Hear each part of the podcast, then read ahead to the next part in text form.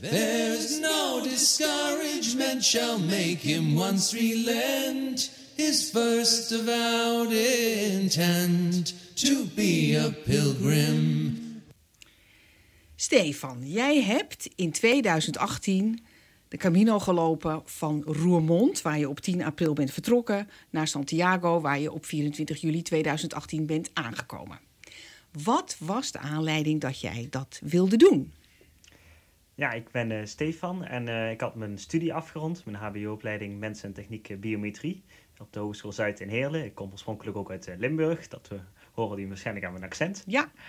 Uh, en ik had mijn studie dus afgerond en toen uh, wist ik niet precies wat ik wilde gaan doen. In eerste instantie had ik nog uh, op een master geappliceerd, was ik niet, niet toegelaten. En um, daarna toen, nou ja, ben ik tijdelijk gaan werken in het outletcentrum in Roermond, het grote winkelcentrum. En uh, toen dacht ik, nou ja, dan wacht ik een jaar en dan uh, probeer ik het dan opnieuw. En toen was het uh, oktober en toen dacht ik, nou ja, misschien is het dan nu de tijd om uh, dit jaar te gebruiken om nou ja, meer om mezelf te leren kennen en ook om te verdiepen in mijn geloof. Ehm, om, ja, om te achterhalen wat dat nou precies voor mij betekent, want daar had ik nog wat vragen over en daar was ik mee bezig. En um, ja, wie, wel eens gehoord van nou ja, mensen die alleen een pelgrimage hadden gemaakt. En uh, nou ja, toen dacht ik, nou ja, waarom moet, zal ik het uh, niet gewoon gaan doen? En toen uh, heb ik dat rond de kerstvakantie ongeveer beslist, eind december. En toen dacht ik, nou ja, dan ga ik dat doen. Toen dacht ik, nou ja, dan vertrek ik na Pasen. En dan ja, zie ik wel wanneer ik aankom. Het zal ergens in de zomer zijn. En dan kan ik eventueel nog in september beginnen met een studie, als ik dat zou willen. Oké. Nou, wij gaan dus met jou meelopen vanaf Roermond. En wat ik altijd wel leuk vind om te weten, vooral ook omdat jij zegt het geloof speelde een rol bij het besluit om dit te gaan doen. Wanneer voelde jij je nou voor het eerst een pelgrim en hoe kwam dat dan? Wanneer voelde ik me een pelgrim? Nou, goede vraag. Uh, ik ben in Roermond begonnen en de eerste drie dagen liep ik in, in Nederland, uh, in Limburg, en nog voordat ik de grens passeerde. En ja, een bekende omgeving en dat voelde een beetje alsof nou ja, je vertrekt en ja, je weet niet waar je naartoe gaat. Uh, maar dat wist je juist wel. Dat wist ik wel, maar ik wist niet wat er uh, onderweg allemaal ging gebeuren. En uh, de route was ook nog niet helemaal duidelijk vanaf het begin. Dus ik dacht, ik loop gewoon. Maar als je in een bekende omgeving loopt, dan voelt het nog een beetje als vakantie. Maar toen ik de grens over was en eigenlijk vanuit Luik de vierde dag wegliep... Toen was ik in de Ardennen, in een gebied waar ik nou, zelden tot nooit geweest was. Waar ik de taal eigenlijk niet sprak, want Franse taal was, was ik niet heel erg taalvaardig in. Uh, toen voelde ik me wel uh, voor het eerst een beetje een pelgrim van... Goh, uh, andere omgeving, helemaal alleen. je spreekt de taal niet. Van god, nu is het echt begonnen. En vond je dat een prettig gevoel? Of een... Nou, het was wel meer een gevoel van... Oh jee, van... ik ben nu onderweg en nu, nu ben ik ook echt zeg maar, op mezelf aangewezen. En nu heb ik de tijd ook om nou, over dingen na te denken en om mensen te ontmoeten. En ja, ook te genieten van de natuur en uh, wat God allemaal geschapen heeft. Ja, dus een spannend moment, maar ook wel weer vol verwachting. Ja. Ja, ja oké. Okay. Nou, wij lopen graag met je mee. Dus het begint eigenlijk voor jou pas echt een pelgrimstocht te worden als je in de Ardennen bent. Dat ja. is een zware tocht. Nou, vertel. Mm -hmm. Ja, in de Ardennen, dat, eh, de eerste echte heuvels. Uh, in het begin had ik natuurlijk nog bij familie overnacht. Maar de, ik wist ook nooit van tevoren waar ik ging overnachten. Dus ik, ik liep altijd gewoon tot, uh, nou ja, tot een uur of vier, vijf of tot ik moe was. En dan ging ik in een dorpje of waar ik ook was uh, nou, vragen of er ergens een plek was om te overnachten.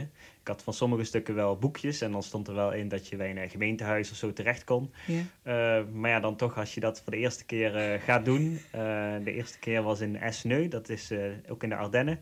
Uh, toen had ik bij een, bij een kerk, dat was eigenlijk, die was toevallig open. En uh, een priester die sprak me eigenlijk aan, want die zag een jong iemand met een, uh, een rugzak met een vlaggetje en een schelp. En die zei van, goh, ben, die, ben u een pelgrim? Ik zei ja. En zei, kan ik u ergens mee helpen? En toen, nou ja, ik ben nog op zoek naar een plek om te overnachten. En toen zei hij, oh nou ja, je kunt wel hier overnachten. En dus, wat was hier? ja, naast de kerk, bij de, bij de priester en de, de pastorie. Oh, daar hadden ze een gastenkamer. Ja, nou ja, er was een kamer. Ik weet ja. niet of er wel eens vaker pelgrims kwamen, maar ik kwam hem toevallig tegen en ik kon daar overnachten. Dus je kreeg het op een presenteerblaadje aangeboden die eerste nacht? Nou, nou dat was de eerste, de tweede nacht in het buitenland, ja. ja, ja. In België. Ja. Ging het verder altijd zo makkelijk? Uh, nou, meestal niet. Nee, vertel. nou, vooral ook midden Frankrijk. Daar was wat, uh, ik ben dus naar Vézelé gelopen. En uh, ja, daarna naar de Puy-en-Velay, het is een centraal massief. Ja. En daar waren er, überhaupt zijn er heel weinig uh, steden en dorpen. En waren er ook stukken, veel natuur, dat je gewoon helemaal uh, nou ja, bijna geen enkele plek En vindt hoe om te lang is dan dat stuk wat je moet oversteken? Eh, een kilometer of 400, 500, denk ik. Oh, Ja, eigenlijk heel midden Frankrijk. Ja, een stuk waar veel mensen misschien een tent zouden hebben meegenomen. ja er Maar waren jij, wel mensen... maar jij niet. Nee. En hoe is dat afgelopen? Nou, eigenlijk, eh, ik heb nooit buiten hoeven slapen, maar wel eens bij mensen in een eh, schuurtje of bij een boer eh, in de schuur. Eh, ook wel bij mensen thuis die ik dan vallig eh, ja, sprak op straat. En eh, nou, ja, die zeiden, oh, van ik ken wel iemand eh, bij wie je kan overnachten. En dan eh gaven ze mijn adres en eh, ja, liep ik naar dat dorpje toe en dan eh, was daar iemand thuis. Maar zo, als ik zo naar jou kijk hoe je dat vertelt, dan klinkt het alsof het verbazingwekkend makkelijk was. Nou ja, het, het moeilijkste was het mensen aanspreken. Dan dat je, dat, je hulp, nou, dat je hulp nodig hebt. Dat vond ik in het begin nogal vrij lastig. Ja. eh, om dat zeg maar te doen. Eh, maar ja, toen ik dat eh, eenmaal gewend was, was dat in Frankrijk, ging dat wel. En soms ja, waren er ook eh, mensen die je niet konden helpen of niet wilden helpen. En dan liep je nog maar weer verder. Dus soms dacht ik wel, nou, ik ben er wel aan toe om even uit te rusten en dat ik ergens kan overnachten. En dan moest je nog een dorp verder lopen. Dat, En ja. hoe was je ervaring in het algemeen met de bejegening als je die vraag stelde? Ja, de mensen waren heel erg sociaal betrokken. Dat merkte ik in ieder geval zeker het, het eerste stuk. Dat ze zeiden van, oh, een jong iemand, helemaal vanuit Nederland eh, alleen onderweg. En eh, dat ze me altijd heel graag wilden helpen. En dat fenomeen van pelgrimage, dat kenden ze zeker wel. Ja, ja. En dat hielp waarschijnlijk. Ik, ik denk het wel, ja. Ja. Ik denk ook omdat ik een jong iemand ben, dat heb ik vaker gehoord. En dat ze niet vaak hoorden dat er een eh, jonger iemand vanuit Nederland naar Santiago liep in één keer. Ja, dus dan waren ze extra genegen om te helpen. Ja, ik, ik denk dat dat wel eh, mijn voordeel heeft geholpen, ja. Ja. En, en dan werd je, werd je dan als een gast behandeld, of een pelgrim zo je wil, of, of bestuurden ze je naar een hotel of een pension, een commercieel iets? Nee, dat deed eigenlijk... eh, mensen hielpen me eigenlijk altijd. En dan vroegen ze soms een vrijwillige vergoeding of een eh, kleine donatie. Ja. Eh, soms zeiden mensen ook van... ja, er is een hotel een dorp verderop. En dan denk ik, nou ja, ik, dan loop ik wel door. Had je Ik- geen zin in? nou, nee, ik wilde hem ook niet zeg maar, door de luxe laten afleiden. En ook wel redelijk eenvoudig de tocht lopen. Ja. Dus ik had zelf wel een slaapzak en een slaapmatje bij. Geen tent, maar Ja. wel dat ik eigenlijk op iedere ja, plek waar een dak was... dat ik daar in principe zou kunnen overnachten. Eh, Zoals de schuur, wat je net vertelde. Zoals een schuur, ja, bij een boer. Daar heb ik een keer overnacht. Ja. En waarom had jij geen zin in die luxe? Nou, dat is ook wel vanuit mijn geloof gezien is het een tocht die je eh, doet om na te denken over dingen. Eh, en als je dan zeg maar weet iedere dag waar je naartoe gaat lopen, eh, dan is het meer een soort van... eh, Vakantie. Ja, vakantie, wandeltocht idee. En dan, eh, nou ja, lekker douchen en dan ga je lekker eten. En dan, ja, dat, dat zocht ik niet echt in de Camino. Bovendien, als je dat vier maanden doet, denk ik dat het financieel ook ja, wel... dat is dat zeker. Ja. veel kost. Maar ik wilde het echt wel doen op een re- ja, redelijk primitieve manier. Ehm, en dan onderweg in een dorpje in Frankrijk, dan kost je vaak in de supermarkt iets kleins en wat fruit en een baguette. En dat, eh dat deed je dan eh, twee dagen mee. En dan, eh, dan was je zielsgelukkig. ja, en soms kreeg ik wat fruit en andere dingen van mensen mee.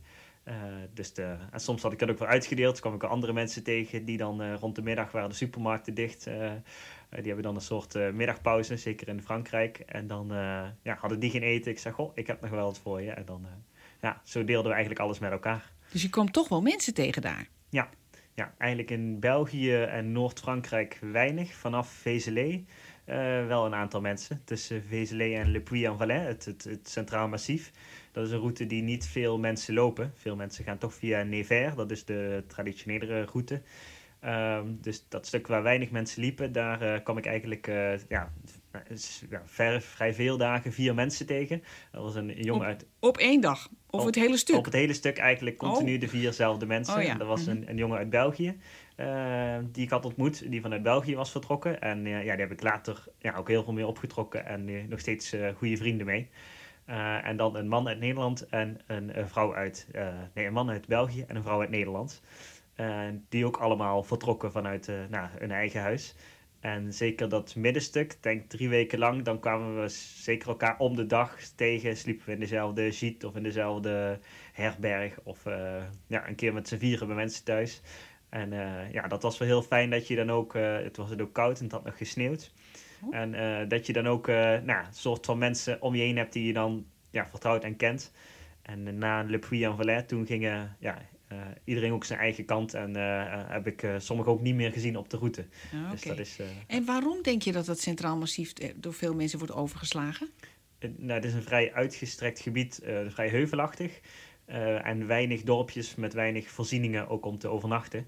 Eh, En ook qua eh, historie geen eh, ja, steden of, of heel veel dingen die je kan bezichtigen. Dus vandaar dat veel mensen via Nevers gaan en dat dat ook Ja. eh, korter is naar de, eh, naar de Pyreneeën toe. En ik wilde altijd, ik ben een paar keer in Lourdes geweest als vrijwilliger. Ehm, de eerste keer eh, de maatschappelijke stage op de middelbare school. En eh, nou, dat, dat vond ik wel een hele, vind ik nog steeds een hele bijzondere plek. En daar wilde ik graag eh, langs gaan, langs mijn Camino. En dan was dat stuk via het Centraal Massief weer eh, korter.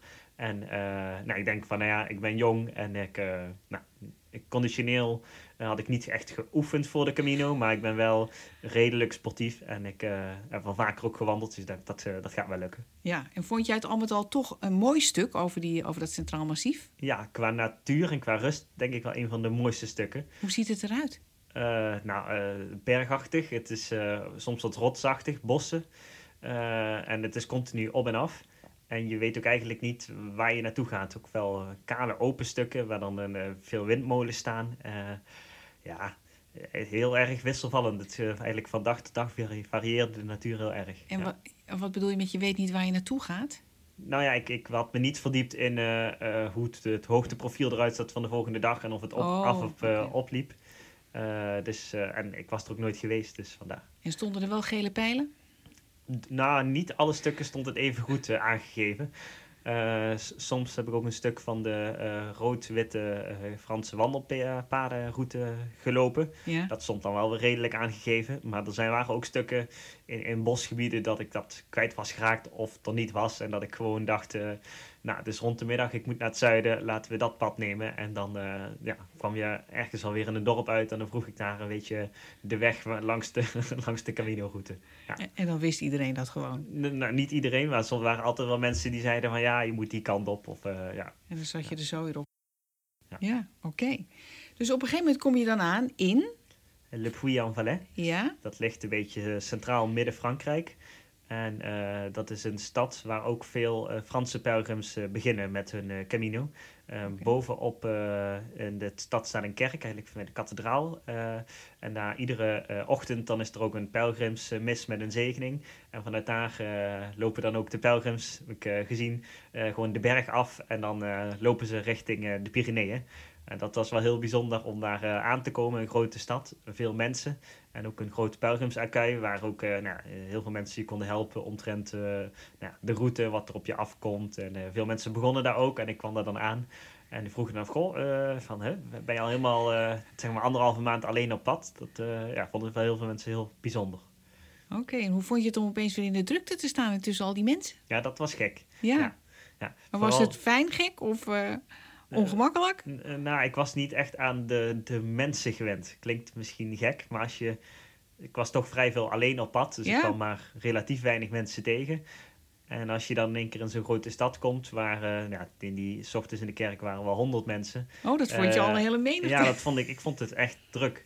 en toen, eh, de eerste, toen ik daar weer vertrok, toen dacht ik ook echt, hè, dat is, voelde ook echt anders. Want dan zie je continu eh, ja, pelgrims om me heen. En dat was toen ergens midden mei. Eh, volgens mij ook een soort vakantieperiode voor Fransen. Ja. Die ook eh, nou ja, een week vakantie hadden en dan een paar dagen liepen. Dat hoorde ik ook van een aantal mensen. Dus, maar dat was echt eh, een hele andere omgeving. Ja. ja, en hoe vond je dat? Mm, persoonlijk iets minder, ja.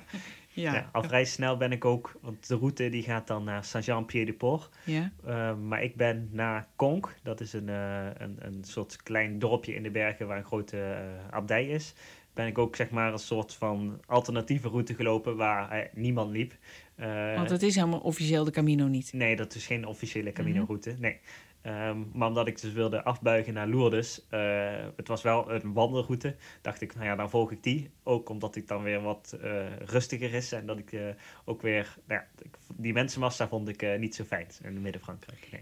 Oké, okay, dus toen ging je in je eentje een, een eenzame route volgen op weg naar de Pyreneeën? Ja, ja, eigenlijk het stuk van Kong naar Lourdes ben ik niemand tegengekomen. Dat was uh, 2,5 week ongeveer.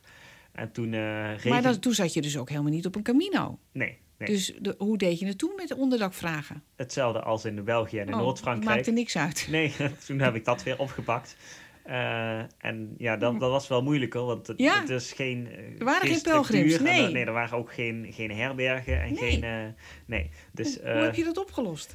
Eh, nou, gewoon lopen en rond een uur of eh, ergens in de namiddag eh, bij een gemeentehuis of mensen op straat vragen of die een plek wisten waar pelgrims konden overnachten. En nou, veel mensen dachten, zeiden toen wel van, god, dit is niet echt een route, je moet ergens anders zijn. Dat heb Ja, ik wel een paar, keer, een paar keer gehoord. Ehm, Die dachten ook- dat je verdwaald was. ja, misschien wel. Ja. Maar ook heel veel eh, ja, mensen die zeiden: Oh, mo- mooi dat je dan juist de eenzaamheid opzoekt. En Ah. dat je dan ook, eh, nou ja, eh, ons gewoon lokale mensen vraagt om te helpen. En eh, dus ik ook heel veel door, ja, geholpen door lokale mensen. En eh, ook wel eens bij mensen thuis overnacht. En die zeiden van, eh, oh, ik ken wel een familielid eh 30 kilometer verderop. Die gingen ze vast even bellen. ja, die gingen ze bellen en dan kreeg ik een adres mee. En toen zeiden ze, ja, dat is ongeveer de route richting Lourdes. Dus nou ja, dan kun je daar al van achter. En dan ging ik op pad en dan kwam ik inderdaad daar in de namiddag dan aan. En ja, ja, dan hoefde je niks te regelen. Ja. Oké, dus het was echt een heel eenzaam stuk tussen Le Puy en Lourdes. En dat was ook precies de bedoeling. Ja. Nou, dan kom je in Lourdes. Dat is natuurlijk ook een heksenketel, neem ik aan. Ja, Ja, Ja. vertel. ja, ja, vooral het stuk voor Lourdes, dat was eh, ja, niet, niet zo fijn en ook heel eenzaam. Eh er was toen ook een periode dat het heel veel had geregend in, de, in Zuid-Frankrijk. En toen eh, was de, de Gave, de rivier in Lourdes, ook overstroomd. Dat was een week voordat ik ook in Lourdes was. Dus ook, maar overal stond ook hoogwater. Eh, heel veel regen ook eh, nou ja, gedurende de dag. En eh, dat je de, ja, de weg niet zag. En paarden waren helemaal ondergelopen onder de modder. Oh. En, En er was dus niemand om je te helpen. Nee, nee, nee, Ik maak twee keer ook mijn schoenen uitgedaan en dat ik gewoon met mijn knieën door het soort van door de trap ben gegaan Ja. en een riviertje oversteken. Ik denk van ik moet naar de overkant, maar ja, de route was er niet, niet aangegeven. Ja, dat was wel minder. Ehm, Maar wat wa- deed dat met je, al die ontberingen? nou, toen ben ik wel weer meer over mezelf gaan nadenken en dacht van ja, wat, eh, wat was ook alweer de Ja. reden dat ik op pad ging. En eh, nou ja, toen ben ik ook nou, vragen gaan stellen over mezelf van ja, mijn geloof, wat betekent dat nou voor me en wat, wat wil ik daarmee gaan doen in mijn leven? Eh, en op dat soort momenten ga je daar wel, wel meer over nadenken. Want dan werd je wel even op de proef gesteld. Ja, ook. Ja, zeker. Ja. En kwamen er toen ideeën bij je op? Eh, nou, niet direct concrete ideeën, maar eh, ik ben wel achter dingen gekomen dat, het, dat dingen wel iets betekenen voor mij, waar ik vooraf eh, vragen over had. Ja, ik, als kind ben ik katholiek opgegroeid, ja, met mijn ouders en mijn broertjes. En die zeiden op een gegeven moment, ook toen ik 13 was, van nou ja, je moet voor jezelf gaan achterhalen van of dit iets voor jou betekent of niet. Ik bedoel, ja, voor ons is dit belangrijk, eh, maar eh, je moet je niet verplicht voelen om eh, zondag mee te gaan naar de kerk en eh, deel te nemen aan activiteiten. Je moet daar voor jezelf iets in vinden. Toen in de tienergroepen, ook in ja, Limburg, regelmatig gepraat over het geloof. En het was altijd fijn om met gelovigen dan daarover te praten. Ehm, maar dus toch anders, want op je middelbare school kon ik daar eigenlijk niet veel over praten met vrienden, omdat de meesten dat ja, gewoon niet eh, Ja. belangrijk vonden. Dus ik had wel eh, ja, vrienden vanuit het, het geloof, zeg maar, en vrienden gewoon van de middelbare school en waar je leuke dingen mee doet. En dat- soms zag ik dat als twee losse groepen mensen, terwijl het gewoon allemaal jonge Ja. vrienden zijn en eh jongvolwassenen die gewoon, tieners die gewoon ja, in het leven staan, allemaal leuke dingen doen. Maar ik ben er toen wel achter gekomen dat het, dat het geloof wel iets echt wat me, wat me raakt. En dat het wel wat ik denk dat ja, iets is wat wel echt bestaat. En dat er echt een, een God is die altijd bij je is met eh, ja, alles wat je doet, eh, wat, je, eh, ja, wat je niet doet of waarin je faalt. Dat er iemand is die je altijd vergeeft. En daar ben ik wel achter gekomen, of achter gekomen. Ja, door daar bewust over na te denken, heb ik dat wel ja, wat, wat bewuster tot me laten beseffen. En onderweg? Eh, onderweg, ehm, nou, nou ja, ik, dagelijks maakte ik tijd voor gebed. Mhm. En om daarover na te denken. Eh, en soms was het dat dan ook en dan eh, gebeurde er niks mee. Maar ik kwam ook wel eens mensen tegen onderweg. Ehm, een verhaal, nou, ik kwam, het is midden Frankrijk, toen was ik dus ook alleen. Dat was tussen, Centraal Massief. nee, tussen Le Puy en eh, Lourdes. Dus een beetje midden Oh, stuk waar we Zuid-Frankrijk. nu net gebleven waren Ja. eigenlijk, ja. daar was ik ook een keer nou, op vragen naar een plek om te overnachten. Want ik was alleen daar, zoals, wel vaker. En toen had ik dat voor een man op straat gevraagd. En die man die kwam net van de tandarts, dat vertelde hij. En die zei van, oh, goh, ik kom ook niet uit de buurt, maar ik kan je wel even hier door, de, door het dorpje even rondleiden. het regende, van, zei van, kom even in mijn auto, dan nou, word je tenminste niet nat. Dus uh, nou, het, het, regende en toen vertelde die man dat hij ook uh, gelovig was en ik raakte ook aan de praat. En uh, hij was een beetje rondjes door het dorp met rijden en in de tussentijd volgens mij ook met mij aan het praten. Um, en toen vertelde hij ook dat hij, nou, dat hij een zoon had die ernstig ziek was en dat hij in, in Parijs in het ziekenhuis was en dat hij niet wist nou, hoe lang dat hij mhm. nog te leven had en of hij überhaupt beter was. En dat hij ook vroeg aan mij om voor hem te bidden. En toen zei hij van, uh, ja, al, ik zit al een aantal dagen in mijn hoofd van, ja, er moet iets gebeuren uh, om hem beter te maken of om, om, voor, voor kracht of steun. En nu kom ik jou tegen. Toen zei ik dan, dit, nou, ineens voelde ik alsof ik dit met jou moest delen. En uh, toen vroeg hij me om een kaas aan te steken in Lourdes, want dat was voor hem ook een oh, bijzondere ja, plek. Tuurlijk, ja. Dus toen gaf hij me 5 euro om een kaas aan te steken. En toen zei ik, nee, dat, uh, dat, dat, wil ik niet aankomen. Ik neem het uh, mee in gebed en ik steek een kaas aan. En toen, nou ja, toen werd hij ook emotioneel van, ja, vanwege het verhaal dat hij dat vertelde. En toen zei hij ook van, nou ja, ik, ik wil iets voor je doen. En ik, ik weet, ik kan niet heel veel voor je doen en je wil ook niets veel van me aannemen. Maar ik rij nu gewoon naar het uh, dichtstbijzijnde hotel en dan, uh, dan wil ik dat je daar gaat overnachten. Uh, ook, al wil, ook al wil jij het niet, doe het voor mij en doe het voor mijn, voor mijn zoon, zei hij. en toen? En toen, ja, toen reed hij daar naartoe en dat was het volgende dorp, kilometer of vijf denk ik. En toen zei hij, blijf maar even zitten. Nou, toen vijf minuten later kwam hij dus terug en toen had hij een pasje van mij voor, om, om dat, in dat hotel te overnachten. En toen uh, gaf hij me ook echt zo een hand van, uh, ja, zo van, doe het voor mij en voor mijn zoon. Uh, Neem dit aan. Ja, en toen voelde ik ook echt wel een soort van hele gekke, ja, er ging van alles in mijn, in mijn hoofd om en in mijn hart een soort tinteling, een soort van prikkels. Dat je denkt van, wow, wat gebeurt hier? En ja, toen ging die man weg, huilend in de auto. En toen stond ik daar ook zo van, oh, wat heb ik nu meegemaakt en eh, waarom komt die man op mijn pad en wat, wat moet ik ermee? En toen, uh, dat heeft wel diepe indruk gemaakt. En die man heb je nooit meer gezien of gesproken? Nee, nooit meer gezien, nee. nee. En hoe was het in dat hotel? Eenzaam. ja, dus toen heb ik, hij had me een briefje gegeven met zijn uh, e-mailadres. Ja. En hij zei van, ja, als je in Santiago bent aangekomen of als je me iets wil vragen, dan mag je me een e-mail sturen. Ehm, maar doe dat niet als je het niet wil of uh, tijdens je tocht. Uh, zeker omdat ik jou daar ook niet mee wil lastigvallen. Zoiets uh, zei hij in het Frans. dus dat gaf hij me dus. En nou ja, toen ik dus thuis was. Dus ik heb eigenlijk dagelijks voor hem gebeden en ook een Lourdes een kaas aangestoken. Toen dacht ik van ja, ik wil hem toch. Ik had het gevoel dat ik hem toch een bericht moest sturen. Dus toen heb ik dat wel gedaan via de e-mail. En die is voor mij wel aangekomen, maar ik heb er nooit een reactie op gekregen. Ja. Dus of die man herinnert zich niet meer, of in de spam terechtgekomen, of hij wilde niet reageren. Ja. Of, nou ja, ik bedoel, ik, ik, ik, hoef ook niet per se antwoord op vragen die hij had. Maar ik, nou, ik wilde wel graag weten uh, nou ja, hoe het met hem en met zijn zoon is afgelopen, als hij dat wilde delen. Misschien wilde hij dat ook niet delen. Maar dat was wel een van de meest, ja, de bijzonderste momenten waarom ik ook op geloofsgebied, zeg maar dat je loopt en dat je dan iemand op straat zeg maar, dat vraagt. En dat je dan zeg maar, dit met je meekrijgt. Dat vond ik wel heel bijzonder. Dus, uh, en wel meerdere mensen ook later hebben me gevraagd om uh, nou, te bidden voor dingen in de familie of voor, voor, iemand die ziek was. En dat heb ik dan ook meegenomen in gebed. Uh, en gedurende mijn tocht. En dan denk je, ja, dat zijn ook de dingen als je dat dan doet voor andere mensen. Waarbij je ook zelf meer energie krijgt en voelt van ja, Um, nou ja, mijn gebed helpt, dat weet ik niet. Maar in ieder geval, uh, ik, ja, ik doe iets waarvan ik wel denk dat dat goed is. Voor, uh, zeker voor de andere mensen of voor de mensen die gebed nodig hebben. Dus ja. je had bijzondere ontmoetingen? Ja, ja. Ja, ja dat ook wel. Ja, ja. ja oké. Nou, en dan kom je dus in Lourdes. Over drukte gesproken. Hoe vond je dat?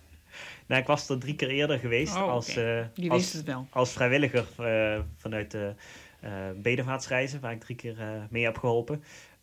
Maar een hele bijzondere plek. En dan ben ik ook een dag gebleven om ja, ook op, op het heiligdom rond te lopen en de, de heilige mis te vieren. En daar ook de, nou ja, de rust ervaren van, van wat daar gebeurd is. ja, dat Maria daar is verschenen aan Bernadette, dat is een heel vind ik een heel bijzonder verhaal. En om dan ook dan bij de grot stil te staan en uh, s'avonds dan de lichtprocessie mee te lopen. Uh, allemaal in mijn eentje. En dat vond ik eigenlijk heel fijn uh, achteraf. Natuurlijk zijn er duizenden mensen in Lourdes, maar ik, ik was niet aangesloten in een groep en ik hoefde ook geen vrijwilligerswerk te doen. Wat ik ja, de keren dat ik daarvoor was wel deed. dus het was, nu was ik er voor mijn gevoel echt als pelgrim en voor mezelf om het te vragen. En niet zozeer voor een ander, wat, wat ook heel belangrijk is, maar dat waren wel echt een heel groot verschil hoe ik het heb ervaren. Ja, ja in, leg eens uit.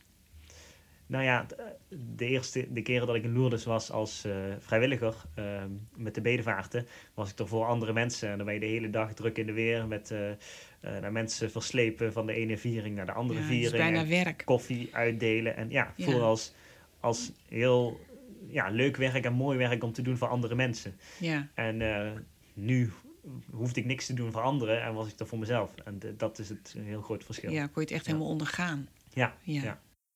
ja. Oké, en hoe ging het toen verder vanaf Lourdes? Ja, vanuit Lourdes uh, vertrok ik zeg maar uh, ja, de Pyreneeën over. over uh, toen zeiden ze, je kan twee dingen doen. Dus of via de Franse Pyreneeën naar Saint-Jean-Pied-de-Port lopen. Um, of via uh, al eerder over, oversteken via de Col de Saint-Port. Dat is iets uh, ja, wat hoger in de Pyreneeën. Dus eh, meer klimmen. Meer klimmen. En toen zeiden ze wel van ja, daar moet je wel fysiek uh, sterk voor zijn. En uh, ja, veel berg op en af. En toen zeiden ze, nou ja, als je zo lang al vanuit Nederland onderweg bent, dan kan dat, kan dat geen kwaad. Lijkt me ook. Ja, en dat was ook een rustigere route. Dus toen heb ik dan daar ook weer voor gekozen. Ja, dit is op de Col de Saint-Port. via, via, daar ben ik gelopen, dus dat was vrij bosachtig en nou ja, rotsen en stenen en koud. zeker ook als de wind aanwakkerde. Um, en toen ik zeg maar daar uh, boven kwam, dat is dus helemaal uh, het hoogste punt van de Camino. dat, is, dat is ook de landsgrens, van mij was het het hoogste punt, dus ook de, de landsgrens van Frankrijk-Spanje. En ja, dat was wel heel bijzonder, nou ja, überhaupt om daar te lopen. Maar als je dan zo'n bord ziet met einde Frankrijk en begin Spanje, dan, dan ging er ook wel van alles in me om. Dat ik dacht, ja, oh, wat dan? ja. ja, ergens van wat heb ik allemaal gedaan. En Spanje, oh, ik ben er bijna, dat wil ik niet. En, en, uh, je bent er bijna, je moest nog wel even. Ja, ja, ja zo, zo zag ik het niet echt. Maar, nou, het grootste deel zat er ondertussen wel op, ja. Nee, dat is natuurlijk zo. Ja, ja, het idee dat je als je, toen ging je logisch nadenken dat je heel Frankrijk hebt doorkruist. Dat is, dat is bizar. Uh, En dan dat je denkt van, ja, Spanje nog, dat is eigenlijk een heel stuk, maar het voelt als... Uh, dat doen we nog wel even. Er stond ook een bord nog 864 kilometer uit mijn hoofd. En dat ik dacht van, oh jeetje, ik ben er bijna. ja, terwijl dat ja, heel gek is. En uh, toen, ja, toen in Spanje, dus naar Gakka gelopen. Dat is het, de stad zeg maar ten zuiden van Col de Saint-Port. En daar overnacht. En vanuit daar uh, eigenlijk ja, andere taal. Dus dat moest ik weer aan wennen. Toen uh, weer overstappen naar het Engels, want ik spreek echt geen woord Spaans. En um, dan begint weer een heel ander stuk van de Camino. Uh, met heel veel nou ja, structuur en regelmaat en mensen. En, een geoliede machine. Ja, ik vond dat in het begin wel even wennen, maar ook wel fijn. Ergens van... In Frankrijk heb ik veel alleen gelopen. En met maar een paar mensen... nou ja, andere pelgrims ook persoonlijke gesprekken gehad, die ik dan vaker zag. Maar in Spanje liepen er uh, nou ja, uh, honderden mensen al vanaf het begin. En ook mensen die je iedere dag weer opnieuw uh, tegenkomt. En ook jongere mensen. in Frankrijk waren het vooral oudere mensen die ik tegenkwam die daar liepen. maar vanuit Spanje was het begin van de zomervakantie voor, ja, voor iedereen. Toen uh, dus heel, heel veel jongeren uh, tegengekomen vanuit verschillende delen van vanuit Amerika en ja, vanuit overal van de wereld. En ook wel die dan ja, bijzondere dingen hebben meegemaakt in hun leven. Uh, sommigen ook met het geloof bezig. En dat vond ik ook wel fijn dat ik dan in de, nou, in de sheets en of in de, de herbergen, de, uh, Spanje heeft een andere naam, de refugio's. Ja, of albergen. Hoe albergen, ja. Uh, in ieder geval dat je daar was en dat je daar s'avonds ook met andere mensen kon koken en nou ja, kon praten en dingen kon delen. En dat je de volgende dag op pad ging en dat je weer mensen tegenkomt. Dat vond ik toen eigenlijk wel leuk. Misschien Daar was, je wel er, aan toe, ja. ja. misschien was ik er aan toe. Het, het stuk voor Lourdes wat heel eenzaam en, en alleen en nat. En toen dacht ik, waar ben ik mee bezig? Uh, en eigenlijk vanaf Spanje was er structuur. En uh, nou, ik vond het vooral mooi om te horen dat er ook heel veel jongere mensen uh, ook onderweg waren. En als je dan soms hoort wat die hebben meegemaakt in hun leven, dan denk je, goh, dankbaar dat ik dat niet heb mee hoeven maken. Um, maar ook wel iets van, ja, dankbaar voor wat je hebt. En dat je denkt van waarom heeft hun dit moeten overkomen? Mensen die, die misbruikt zijn of die, die um, iemand die zei ook van niemand van mijn vrienden en familie weet dat ik hier ben. Alcoholverslavingen waar ze vanaf wilden. mensen die, een iemand, een jongen uit Denemarken, die had zijn ouders allebei verloren met een, bij een auto-ongeluk. en die nou ja, alleen op pad wilde zijn om het te verwerken. dat je ook denkt van, goh, uh, ja, gelukkig is dat mij niet overkomen en ben ik in een veilige omgeving opgegroeid met mensen om me heen. Maar het is niet iedereen zo gegund. Uh, en dat nou, liet me wel denken van er zijn ook andere kanten die, die goed waren om te beseffen, zeg maar. In ieder geval voor nu en voor de rest van mijn leven, dat het niet altijd zo gemakkelijk gaat. Ja? Ja. ja. En waar zijn we ondertussen? Ja, toen kwam uh, inmiddels ten zuiden van Pamplona. Daar kom, komt de, de route van de Somport komt die bij de route van Saint-Jean-Pied-de-Port. Oh, daar komen ze bij elkaar. Daar komen die routes bij mhm. elkaar. En dan heb je de Camino Français. Eigenlijk gewoon de, de, ja, de hoofdroute. De route die iedereen kent, ja. zullen we maar zeggen. En nou ja, toen ik daarop was ja, heel veel mensen, heel veel in ieder dorp, leek wel een soort groot volksfeest. Overal, alles was open, mensen op de terrassen. Ja, het was natuurlijk in de zomer, iedereen had vakantie. Dus het was augustus ondertussen? Het was, uh, nee, uh, juli. Juli, oké, okay, midden ja. in de zomer, ja. Ja, uh, begin juli. Nou, en dat, dat, dat was ook wel mooi om te zien. Een hele andere cultuur, andere mensen. Dus een heel ander stuk van de Camino, ook, ook warm. Uh, dus ja, de, vroeg opstaan en de grote ziets met stapelbedden. En uh, ja, dat heeft weer een hele andere uh, ja, geeft een hele andere vorm aan je Camino. Uh, maar ook, ik heb nooit uh, langere stukken met mensen samengelopen. Uh, maar wel regelmatig dat ik gedurende de dag weer mensen tegenkwam en dan met die praten. En dan nieuwe. Dus, mensen zeiden ook: heb je niet het idee gehad dat je iemand miste onderweg, dat je alleen was? En toen zei ik: nee, ja, ik vond het juist fijn om alleen te lopen. En in Spanje voelde ik me niet alleen, ondanks dat ik wel alleen was. Ik heb ook mensen ontmoet die mensen uh, ontmoeten en vanaf dan eigenlijk continu samenlopen. Maar dat, dat ja, paste niet bij mij en dat, dat, ik had die behoefte ook niet. En de mensen met wie ik gesprekken had, volgens mij ook niet, gelukkig. Dus, uh, dus ik, ik liep gewoon en uh, ja, het was een soort van ook wel genieten van al het mooie van wat de Camino uh, geeft. En heel veel mensen hadden ook wel verhalen verteld van ja, als je in Spanje bent, dan voelt het echt als een soort. Je wordt gewoon meegenomen door de stroom, een soort groot volksfeest. Uh, en dat was het eigenlijk ook, ja. ja. Ja. En was jij toen al anders dan toen je vertrok? Ik denk het wel, ja. In welk opzicht? Uh, ik, ik bewuster bezig met, met dingen die ik deed. Zoals? Nou ja, in het begin was ik uh, onderweg en dacht ik, wat, wat doe ik precies? En dan had ik ook niet echt een structuur van wat doe ik op mijn dag uh, buiten lopen. Uh, de pelgrimsroutine opbouwen. De pelgrimsroutine, ja. ja, ja. ja, en ik, nou, ik was voorheen ook niet heel erg spraakzaam. En dat ik dat moeilijk vond om soms dingen te vertellen over mezelf. Maar er was ook niemand. Nee, er was ook niemand.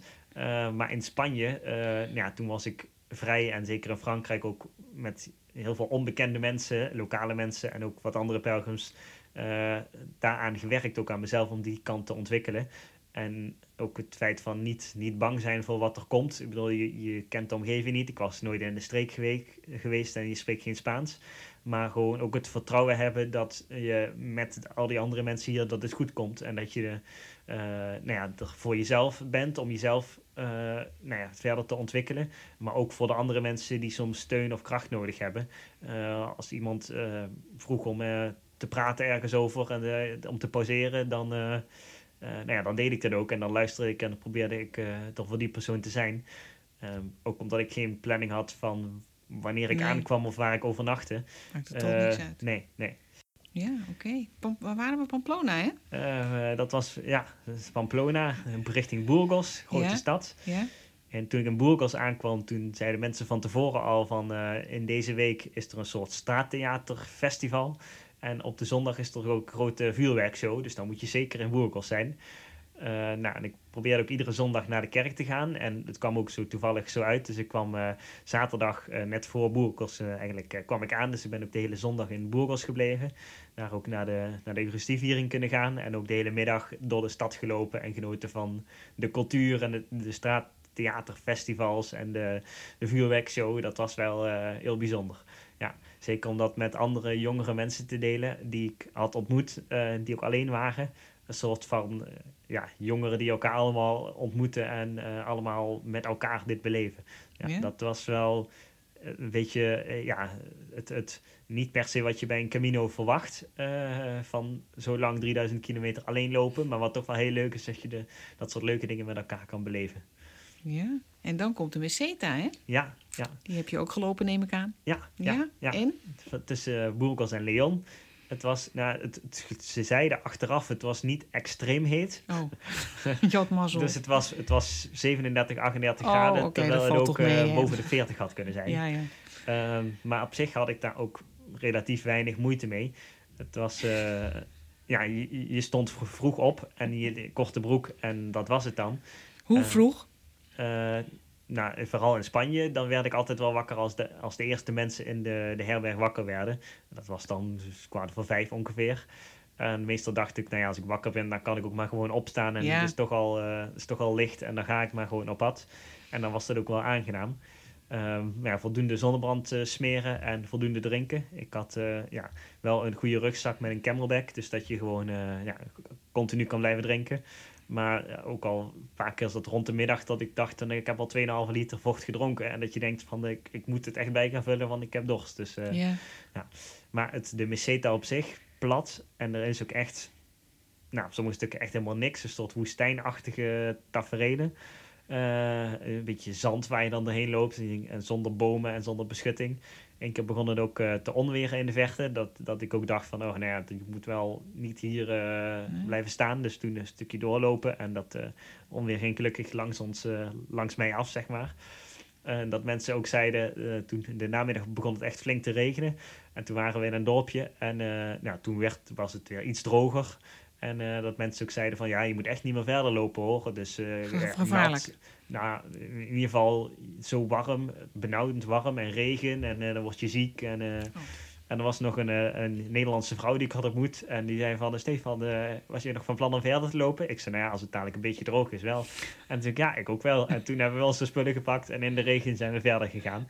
En eh, alle andere mensen die waren allemaal ja, het schuilen voor de regen. En die dachten, het is wel genoeg geweest voor vandaag. Ja, en toen heb ik er nog zeg maar eh 15 kilometer achteraan Hoppa. gelopen. Ja. En wat deed die Meseta met jou? En, nou, ik had dat soort natuur eigenlijk ook nog nooit gezien in Spanje. Dus het is, ja, het is alsof je zeg maar in een soort ver buitenland bent. Waarbij je echt aankomt op jezelf. Want je, ja, punten waar... Er is niks. Er is niks. Zelfs geen plek om in de schaduw te zitten. Of in, eh, nee, het langste stuk was 16 kilometer. Niks. Eh, ja, dat is dan dat je denkt, er is ook echt niks als er wat gebeurt. Nee, dan, en hoe vond je dat niks? eh, Vond je nou het ja, niks? Of... Ik, ik liep gewoon. Ik, ik, dacht, ik dacht daar niet echt wat aan bij, denk ik. Nee, ik was gewoon alleen onderweg. En ik, eh, ik zong ook veel als ik alleen was. Oh, ja, gewoon, wat zong je dan? k- Ja, kerkelijke liederen, christelijke Mhm. liederen. Maar ook gewoon eh, top 40 muziek. eh, gewoon eh, in mezelf kinderdeuntjes. En dan eh, keek ik om me heen. En dan was er eh, eens een keer een dier. En dan, eh, ja, wat deed ik? Ja.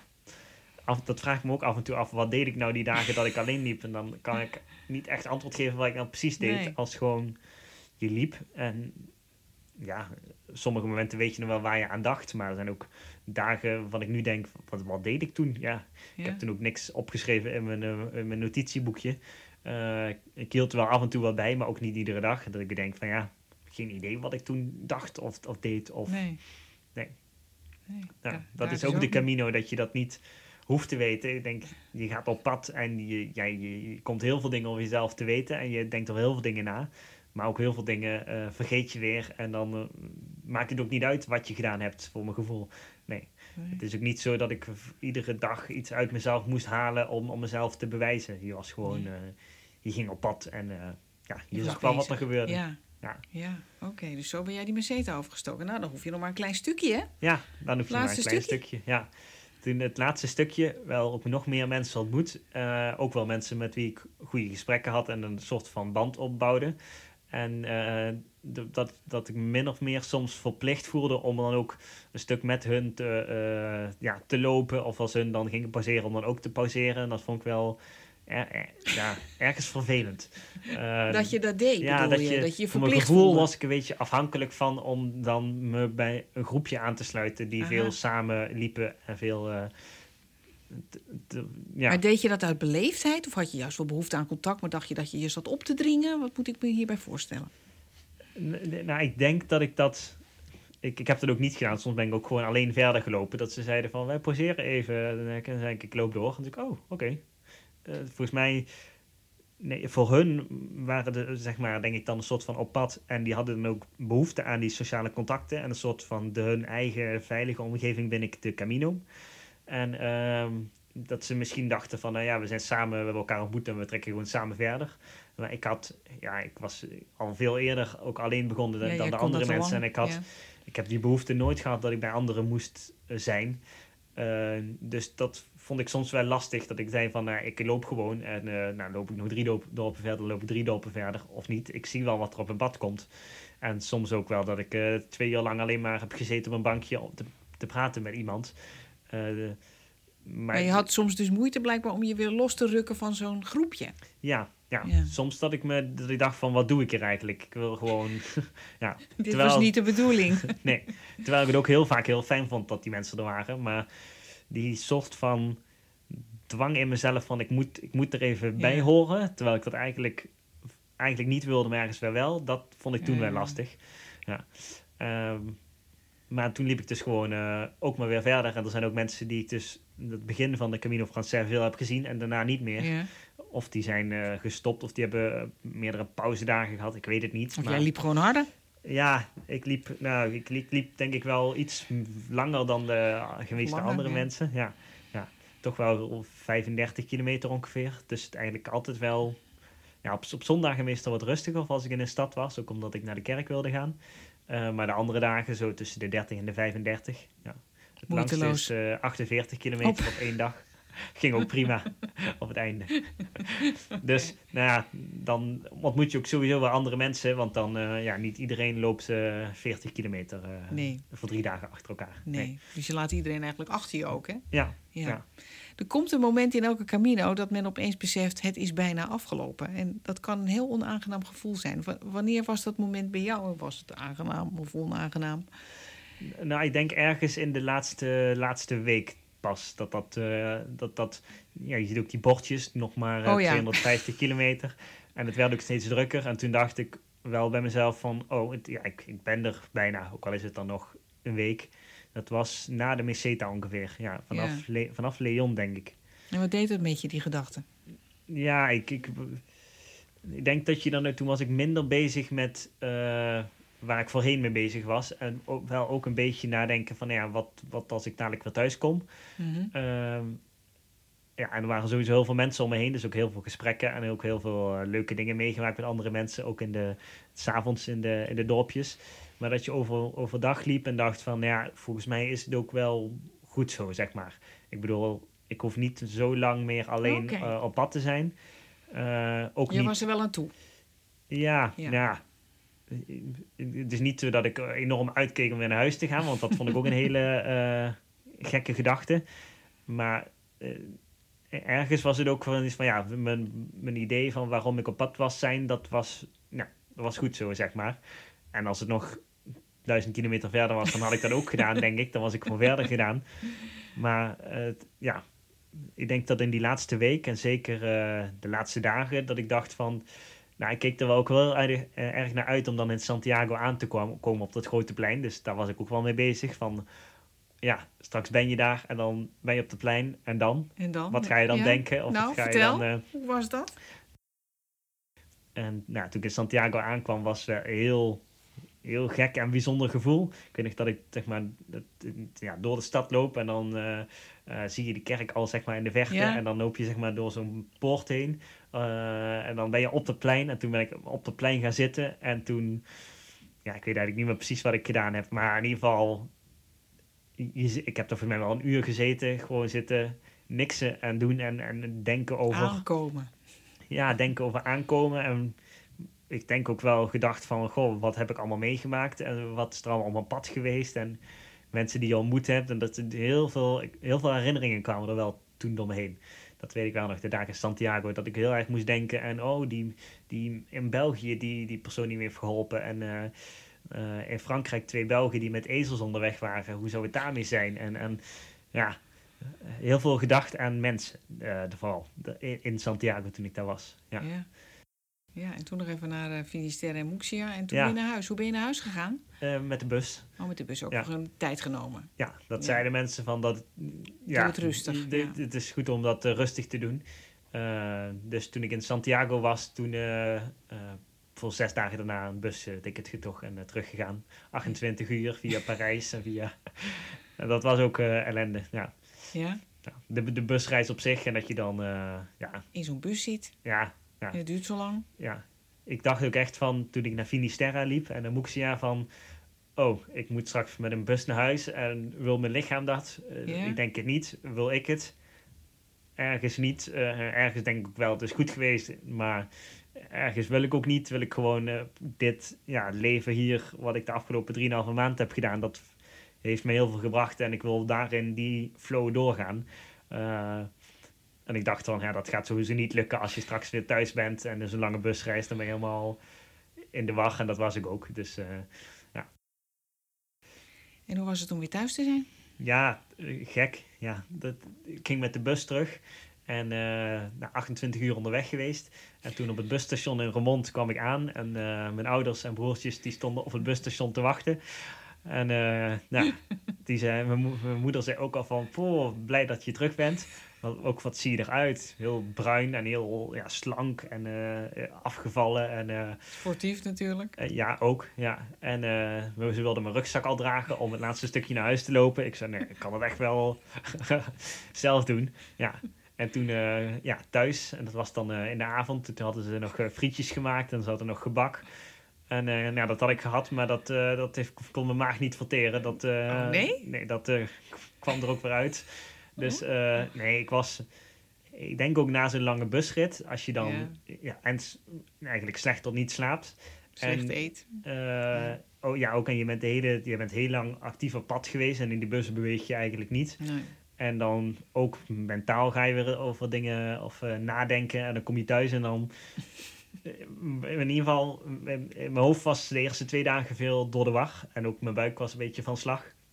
Ehm, dus dat was wel gek. En dan, eh, nou, verhalen van vrienden en eh, familie. Van, eh, dus heel vaak dezelfde verhalen en foto's terugkijken. En ja, ik ging na vier dagen, was achteraf wel heel fijn. Ze hadden me gevraagd om te helpen op mijn zomerkamp, waar ik altijd ja, als vrijwilliger hielp voor tieners. En ik had ook gezegd van nou, als ik terug ben in Nederland, dan wil ik wel helpen. Zo van reken niet op mij in de voorbereiding, maar...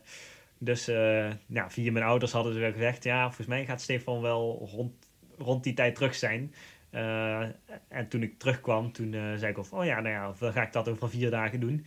En dat was ook wel heel fijn dat je dan, dan ben je weer, heb je gewoon weer een soort planning van de dag. Je bent gewoon de hele dag bezig met de, de kinderen en de tieners op kamp, maar er is weer een soort van structuur.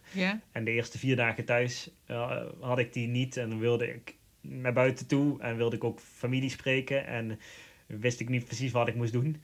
Eh, dus die Je, je kamp- miste je ritme. ja, ik was, ja, ja. En na die kampweek, toen, eh, toen heb ik dat weer opgepakt, zeg maar. Dus dat was wel achteraf fijn om dan, we dan weer even af te sluiten en dan alleen maar te zijn met eh, de kampleiding en de tieners, zeg maar, van het kamp. Ja, dat vond ik achteraf wel heel fijn. Dus toen was je echt weer thuis. Ja, en toen ik daarna weer thuis was, toen was ik echt thuis. Ja. Ja, en toen, ja, ik was er onderweg ook achter gekomen dat ik niet ehm, nog, zeg maar, door ging studeren. Omdat ik ook dacht van, ja, ik ga niet maar studeren om maar te studeren. Ja. Eh, en ik ben ook iemand die graag wel fysiek bezig is en iets voor mensen wil doen. En niet zozeer iemand die heel erg uh, nou ja, universitair gericht bezig is met alleen maar wetenschappelijk onderzoek en lezen. Ik vind het wel heel interessant, maar ik, ik vind het ook fijner om gewoon fysiek dingen te doen. Dus toen ben ik ja, verder gaan zoeken met werk in mijn studierichting. En uiteindelijk in, in Zuid-Holland terechtgekomen en in het ziekenhuis.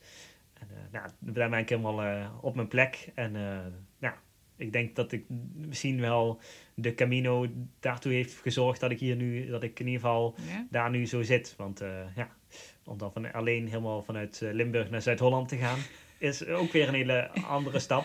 Maar via Santiago lukte het. Via Santiago nou, ben ik er gekomen. En ja, ben ik heel blij met hoe ik nu in het leven sta. Ja. ja. Wat is er? Je zegt, je bent blij met hoe je nu in het leven staat. En wat is er precies veranderd? Wat is er precies veranderd? Nou, ja, goede vraag. Ik denk, ik ben wel gewoon mezelf gebleven. Redelijk uh, avontuurlijk en, en uh, niet bang zijn voor dingen. Dat was wel al zo. Maar het feit dat je um, onderweg mensen ontmoet. En nu ook toen ik naar, nou, uh, gesolliciteerd had op een vacature in het, het ziekenhuis hier in Zuid-Holland dacht ik van ja, dan ga je gewoon ook dat avontuur aan. Ik bedoel, je weet niet hoe het gaat lopen. En voorheen was ik alleen op zoek naar dingen wat, ik nog, wat nog te bereizen was vanuit Roermond. Dus had ik niet verder gekeken richting Eindhoven, Nijmegen en ja.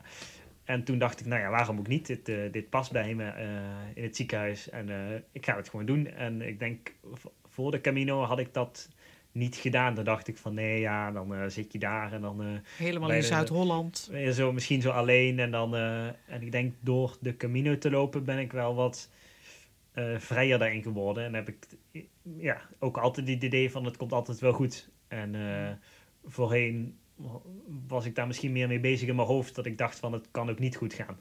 Ja. en nu denk ik bij alles wat er ook gebeurt van nou ja, het gebeurt, maar ja, dat zou wel moeten gebeuren en het komt altijd wel goed. Er is altijd weer, weer een, een, een ja, iets waardoor het tot iets komt wat, wat dan weer goed is voor, voor jou of voor de medemens. Ja, precies zoals op de Camino. Ja, ja, precies.